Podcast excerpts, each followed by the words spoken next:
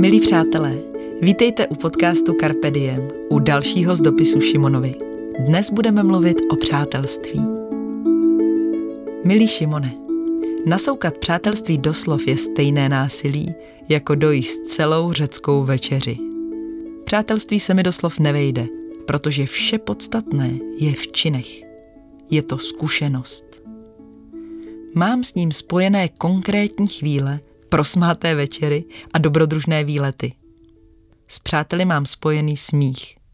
Smějeme se často, také věcem, které k smíchu nejsou. Smějeme se tragice života i jeho komičnosti. Smějeme se sobě i své blbosti. Přátelství je prostor bezpečí, kde nejsi nijak posuzován ani souzen. Zájemná podpora a důvěra. Prostor, kde můžeš bez zábran odhalit celou duši. Můžeš nahlas říct to, co si zatím nepřiznal ani sám sobě.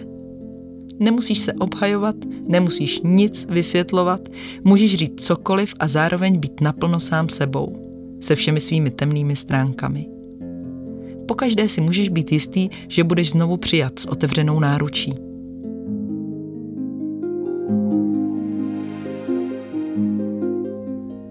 přátelství není konkurence, není srovnávání, není zášť, ani potřeba druhého vychovávat. Je jako laskavá náruč moře. Konejší tě, nadnáší tě a když je potřeba, včas ti schladí hlavu. V minulosti se filozofové o to, co znamená přátelství, dost hádali. Přeli se, jestli je přátelství přátelstvím jen tehdy, když nemá žádný jiný účel, a nebo i tehdy, pokud jde o vztah vzájemně prospěšný. To, že nemá žádný jiný účel, popsali tak, že druhému přejeme dobro, i když nám samým to nic nepřináší. Jenže to je trochu složitá diskuse, protože za prospěch se dá považovat i to, že se s druhým cítím dobře, že se o mě zajímá a věnuje mi pozornost. V češtině existuje úsloví sdílená radost, dvojnásobná radost, sdílená starost, poloviční starost. Pokud bych to tedy vzala do důsledku, tak je každé přátelství prospěšné, protože nám poskytuje zájem, naslouchání, sdílení, humor, kvalitně trávený čas a tu matematiku, dělení strasti a násobení radosti. Celý ten filozofický spor mi tedy připadá trochu umělý. Naštěstí jsou přátelé moji zpětnou vazbou. Ukazují mi, kým v dané životní etapě jsem. Upozorňují na moje proměny – Pamatuješ na Míšu, moji kamarádku, se kterou se přátelíme od doby, kdy nám bylo deset? Míša je neuvěřitelná přirozenou moudrostí, pověstná smyslem pro humor a schopností bez jakéhokoliv tlaku dosáhnout svých cílů. Obdivuju ji za hodně věcí. Zvládá rodinu se čtyřmi dětmi, život s kreativním manželem, práci v televizi a zároveň divadelní společnost, ve které je autorkou, režisérkou i herečkou. U toho všeho je mi nejlepší přítelkyní, což také není zrovna jednoduché. Vím, že právě jí se můžu doslova vyplakat na rameni, vyprávět historky o tom, jak jsem trapná, sdílet své naivní představy, touhy a přání s důvěrou, že jí to bude zajímat. Když jsem prožívala svoji první velkou lásku, byla donekonečna ochotná poslouchat, co řekl on, co na to já, co odpověděl, jak se podíval co řekl pak a jak jsem já reagovala. Když jsem následně zažila v té první velké lásce první velké zklamání, Míša si mě postavila před sebe. Byla si přistěhovalec a stala se z do půl roku předsedkyní třídy. Byla si z křesťanské rodiny a přesto si byla vůdce naší party. Ve škole i na táboře si vyhrála mis, ty to zvládneš.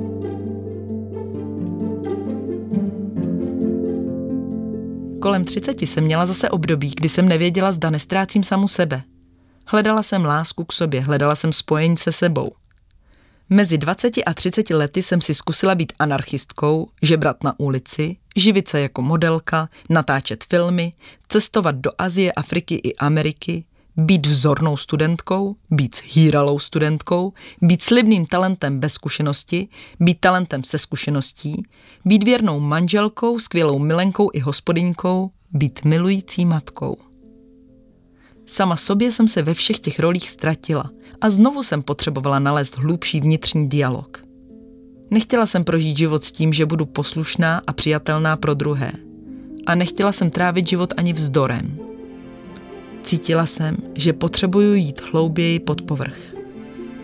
Einstein prý řekl, přítel je člověk, který zná melodii tvého srdce, který ti ji předspívá, když ji zapomeneš. Byla to Míša, která přede mě postavila panáka se slovy. Jako dítě si chtěla cestovat a procestovala si víc zemí, než jsme si uměli představit. Chtěla si studovat divadelní akademii a vystudovala si s červeným diplomem. Chtěla si mít práci, která tě bude bavit a dávat smysl. A máš práci, která tě baví a dává smysl. Tohle si, takovou tě znám, ty to zvládneš. Po 20 letech od první velké lásky jsem plakala pro lásku ztracenou. A zase tu byla Míša, která si mě soucitně, ale přísně postavila před sebe. Porodila si, vychováváš, pomáháš, podnikáš, vyděláváš. To zvládneš. A já najednou věděla, že to opravdu zvládnu, že mi nic jiného nezbyde, protože náruč přátel je záchraná síť, která mě nenechá spadnout. Přátelé nám přejí dobré, radují se nad našimi úspěchy a oplakávají s námi bolesti. Můžu s nimi vyrazit za dobrodružstvím a vím, že se náročným situacím zasmějeme anebo si vzdychneme. Ach jo. A pak se společně pustíme do řešení. Přátelství je jednou z podob hluboké lásky a přesto pomáhá nešťastnou lásku vyléčit. Jsou to andělská křídla ve chvíli, kdy padáme do propasti. Když jeden čvachtne do bláta a leze v něm po čtyřech, druhý mu podá ruku a nevadí mu, že se ušpiní. Naštěstí je to v životě zařízené tak, že jeden stojí a jeden leze. A když se náhodou stane, že do bahna zahučí oba, skuteční přátelé nezačnou po sobě házet blátem, ale smějí se tomu, že vypadají jako pitomci a společně hledají, kterým směrem je pevnější půda. Někteří přátelé jsou druzy na celý život a s jinými se musíme rozloučit. Ale i tak je dobré uctít jejich význam a vliv na náš život. Uvědomit si, co jsme v přátelství předali a poděkovat za vše, čeho se nám dostalo. V dnešní době, která je zaměřená na efektivitu, se přátelství nějak nehodí. K čemu přátelství? Všichni máme svých starostí dost. Máme náročnou práci a ještě náročnější rodinu. Jenže přátelství nás vede k zastavení, k inventuře našeho života. Svůj vlastní život bez přátel si neumím a možná ani nechci představit. Spolu sdílíme to naše společné lidské utrpení. A už jen to, že se o něj můžeme podělit, je léčivé. Přátelství mi pomáhá nalézt odpovědi na otázky. Kdo jsem? Co chci? Co potřebuji? Čeho se bojím? O čem s ním? Pokud se starám o vztahy s přáteli, vede mě to k tomu, abych méně pracovala a víc žila. Přátelství mi zlepšuje a prodlužuje život. Všimni si, Šimone, že když se někoho zeptám na nejlepšího přítele, začne se usmívat. Brony Ver ve své skvělé knize Čeho před smrtí nejvíc litujeme jmenuje pět následujících oblastí. Kež bych měl odvahu žít podle sebe, ne podle očekávání druhých. Kež bych tolik nepracoval. Kež bych měl odvahu vyjádřit své city. Kež bych si udržel vztahy se svými přáteli. Kež bych si dovolil být šťastnější. Šimone, pevně věřím, že v každém dobrém přátelství je kousek Boha.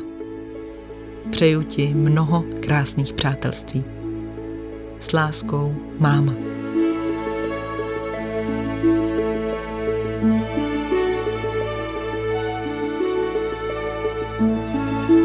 Tyto podcasty pro vás připravuje autorka koučovacích karet Carpe Diem Magdalena Vokáčová.